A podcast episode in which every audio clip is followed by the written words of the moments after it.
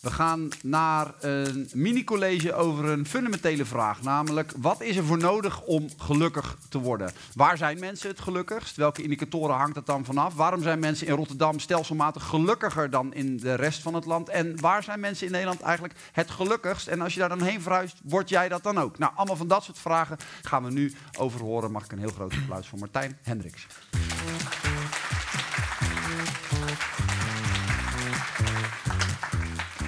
Ja, goedenavond. Uh, we weten allemaal dat Rotterdam de mooiste rotstad is die er is. Maar is Rotterdam ook de gelukkigste plek in Nederland? Nou, het antwoord is nee. Sterker nog, Rotterdam is de minst gelukkige gemeente van Nederland.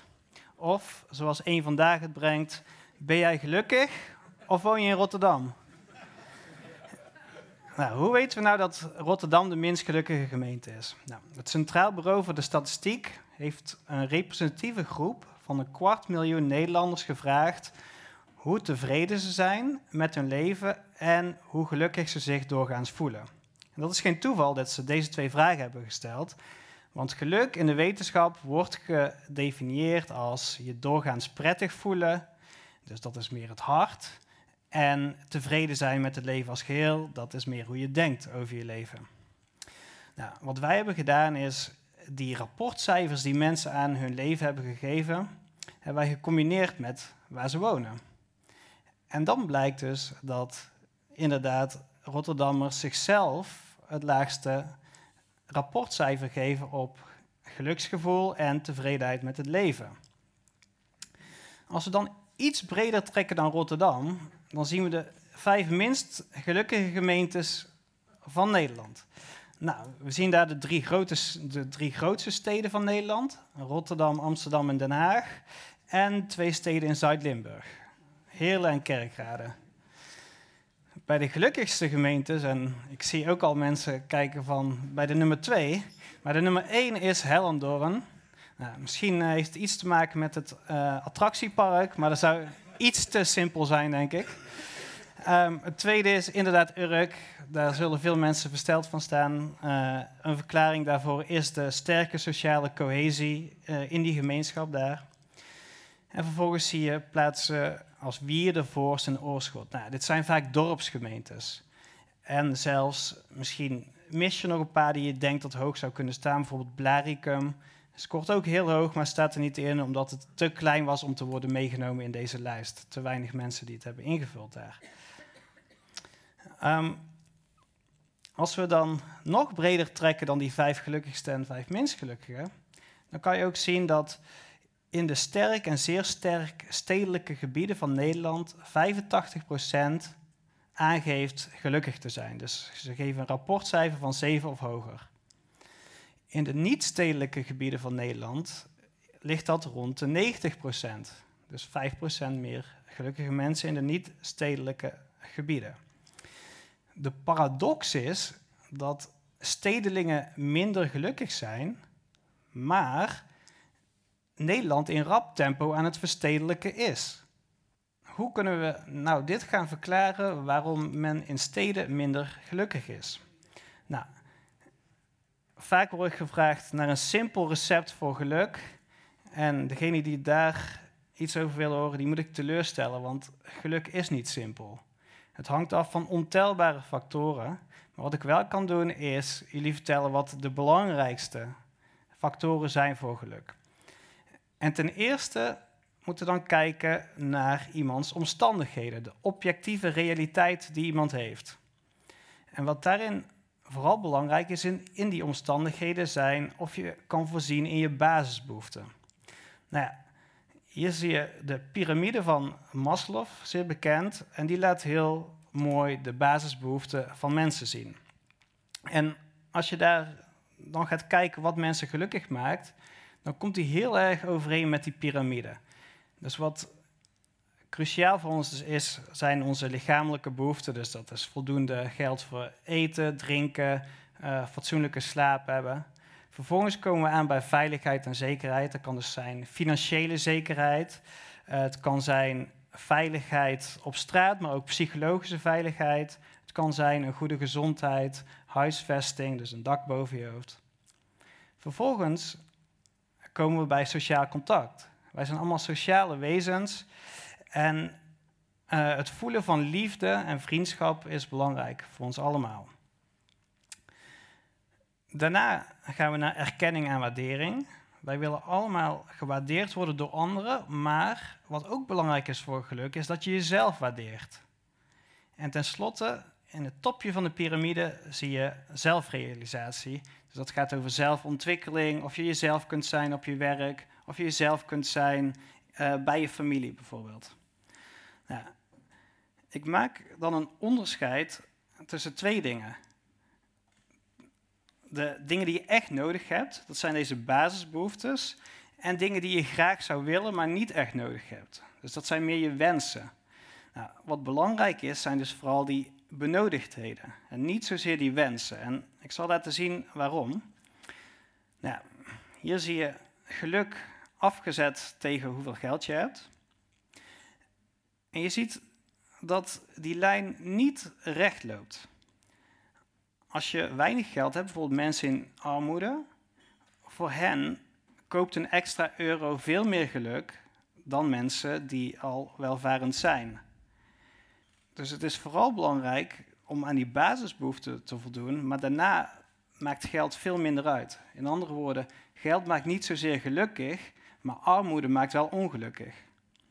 Maar ik kan dit voor ditzelfde plaatje voor heel veel verschillende factoren laten zien. Ik kan het ook doen voor bijvoorbeeld je sociale leven, hoeveel vrienden je hebt. Als je één extra vriend hebt, terwijl je eerst nul had, dus je gaat van 0 naar 1, dan heeft dat een sterke impact op je geluk. Maar als je van 10 naar 11 gaat, dus ook één extra, dan heeft dat heel weinig impact op je geluk. En dat is dus um, bij eenzaamheid is daarom zo'n belangrijke voorspeller van geluk. Dus het gaat heel erg om die basisbehoeften te voldoen. En voor de rest, de luxe die je daarna hebt, maakt veel minder uit. Maar geluk hangt niet alleen af van je objectieve realiteit. Het hangt ook af van je percepties, je subjectieve realiteit. Kijk, dit jongetje hier, heeft een heerlijk ijsje je zou verwachten dat hij blij is met zo'n ijsje. Tenminste, als het een, door uh, een normaal kind is. Die zijn vaak blij met dit soort ijsjes. Maar dit jongetje niet. En waarom is dat? Omdat zijn zusje een veel groter en lekkerder ijsje heeft. Dus zijn, zijn objectieve realiteit is best goed, maar omdat hij zich vergelijkt met zijn zusje, heeft hij, is zijn verwachtingspatroon omhoog gegaan. En dat is het probleem vaak voor mensen. Zodra wij een betere objectieve realiteit um, krijgen, bijvoorbeeld door hard te werken, gaat ons verwachtingspatroon daarna ook omhoog. Want we stellen weer hogere doelen. En zo blijven we altijd achteraan rennen en krijgen we nooit dat volledige gevoel van tevredenheid, omdat we steeds onze doelstellingen omhoog doen. Ik zal nog een voorbeeld geven. Kijk, als twintiger ben je ontzettend blij als je je eerste tweedehands autootje kan kopen. Ook al is het geen geweldige auto. Het moment dat je hem koopt, laat je maar aan iedereen zien. Elke keer als je de auto ziet, heb je dat geluksgevoel. Maar over de tijd hebt dat gevoel weg. Het wordt gewoon je auto. Het wordt gewoon normaal om hem te hebben. En wat mensen dan doen, is ze gaan denken, oké, ik wil een leukere auto hebben, een mooiere auto, om dat geluksgevoel weer te ervaren. Dus ze gaan hard werken en ehm, nou, veel sparen. En dan als dertigers kunnen ze een mooiere auto kopen. En opnieuw, op het begin, heel veel geluk haal je uit die nieuwe auto. Je laat dan iedereen zien, elke keer als je die auto ziet, ervaar je dat geluk. Maar dat ebt weer weg. We wennen eraan. Het wordt normaal. Het wordt gewoon een vervoersmiddel na een tijdje. Dus dan ga je weer hard werken en uh, sparen. En als je dan heel succesvol bent, dan kan je als veertiger je droomauto kopen. Nou, hetzelfde patroon weer. Op het begin ben je heel blij mee. Um, maar op een gegeven moment ga je er steeds meer aan wennen en wordt het normaler. Ook al blijft het een bijzondere auto. Toch ervaar je niet meer dat geluksgevoel van de eerste dagen dat je hem had. En dat is waarom op een gegeven moment de midlife crisis komt. En dan, als veertiger op een gegeven moment, of als vijftiger, hebben veel mensen alles waar ze hard voor hebben gewerkt. Ze hebben een goede baan, uh, een stabiele familie, maar realiseren zich dan dat ze niet gelukkiger zijn dan toen ze jong waren. En dan gaat het roer soms om bij sommige mensen. En dat is de midlife crisis. Wat ook echt blijkt dat mensen rond de 50 het minst gelukkig, de minst gelukkige fase van je leven. Daarna gaat het geluk omhoog. En als we dan teruggaan naar dat, ehm, die verklaring waarom mensen in steden minder gelukkig zijn, dan moeten we vooral kijken naar die objectieve realiteit. En dan vooral die basisbehoeften. 34% van het lagere geluk in steden kan worden verklaard door de minder goede economische situatie van mensen in steden. Meer mensen zijn relatief gezien werkloos, er is relatief meer armoede, mensen verdienen gemiddeld minder uh, inkomen. Maar het ligt niet alleen aan uh, de stad zelf. We zien ook dat 28% wordt veroorzaakt door simpelweg demografische kenmerken. Dus de mensen die naar de stad trekken. Want ongelukkige mensen trekken vaker naar de stad, want dat zijn bijvoorbeeld vaak alleenstaande. Maar ook in steden heb je meer mensen met een migratieachtergrond die doorgaans minder gelukkig zijn. Nou, vervolgens heb je nog 10% uh, eh, van het mindere geluk in de stad. Dat kan worden verklaard door de mindere veiligheid. Um, dus mensen voelen zich bijvoorbeeld minder veilig in hun buurten. Vervolgens heb je nog een stukje de, betaalbaarheid van huizen. Daarom zien we ook dat vooral um, hogere inkomens, die zijn niet zozeer minder gelukkig in steden, want die kunnen die duurdere huizen betalen. Maar de mensen met minder hoge inkomens, daar zie je echt het geluksverschil bij. Trouwens is het ook zo dat alle bevolkingsgroepen zijn minder gelukkig in de steden, behalve de hoge inkomens en jongvolwassenen. Dat komt door de uitgaansgelegenheden die de stad te bieden heeft. Nou, vervolgens heb je nog 5% dat komt door de mindere sociale cohesie in steden, uh, ook vaak minder sociale steun. En nog 14% dat overigens is bijvoorbeeld minder natuur, minder groen. Zit daar bijvoorbeeld in. Waarom zijn Rotterdammers nou dan specifiek het minst gelukkig, nog minder gelukkiger dan bijvoorbeeld de Amsterdammers? Komen we weer terug op die basisbehoeften. Rotterdam is dus de stad met de meeste armoede. Uh, Rotterdam is ook de stad met de laagste levensverwachting, dus de minst goede gezondheid uh, van de inwoners. Uh, in Rotterdam is samen met Amsterdam het meeste eenzaamheid, relatief gezien, dus het hoogste percentage eenzame mensen. En het minste gevoel van veiligheid. Dus dat gaat echt over die basisbehoeften.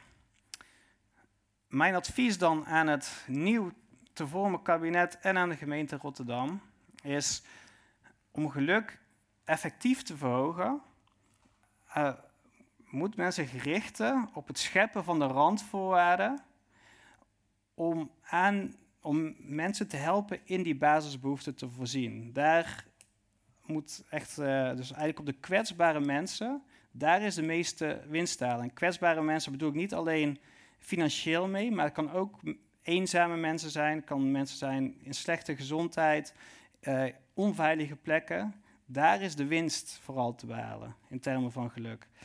Um, en als we ons daarop richten, dan profiteert uiteindelijk iedereen daarvan. Omdat gelukkige mensen, dat zorgt ervoor dat ze ook productiever worden, uh, zich gezonder gaan gedragen en socialer uh, zijn. Dus uiteindelijk profiteren niet alleen de kwetsbaren, maar iedereen profiteert hiervan. Dat was mijn verhaal. Dank je wel.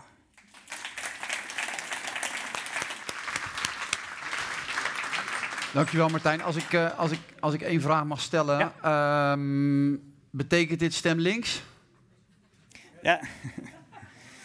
ik zei, ik wil niet politiek maken. Maar we zijn onder uh, ons. Doe het ja. gewoon een klein voorzetje. Over een paar weken verkiezingen. Is het een goed idee om zo links mogelijk te stemmen? Nou, niet niet per se, want er zijn ook rechtse partijen die heel erg opkomen voor de kwetsbaren. Ja, wel ietsje minder, hè, geloof ik. Maar... Nou ja, ja Ja, het hoeft niet per se zo te zijn. Bijvoorbeeld een partij als de PVV komt ook wel heel erg op voor de kwetsbaren. Ah, ja. Ehm, dus Maar goed, dan kom je op de definitie vooral- wat is links en wat is rechts. Ja, maar ah, is- andere vraag, is er een van die, van die gelukkige dorpen? Want jij woont Rot- Rotterdam, of aan de rand van Rotterdam geloof ik hè? Ja, ik woon in Krimpen aan IJssel. Ja. Maar ik heb in Rotterdam gewoond eh, vijf jaar lang. Dus eh, Ehm, is er een dorp waar je naartoe zou willen verhuizen uit die, uit die top 5?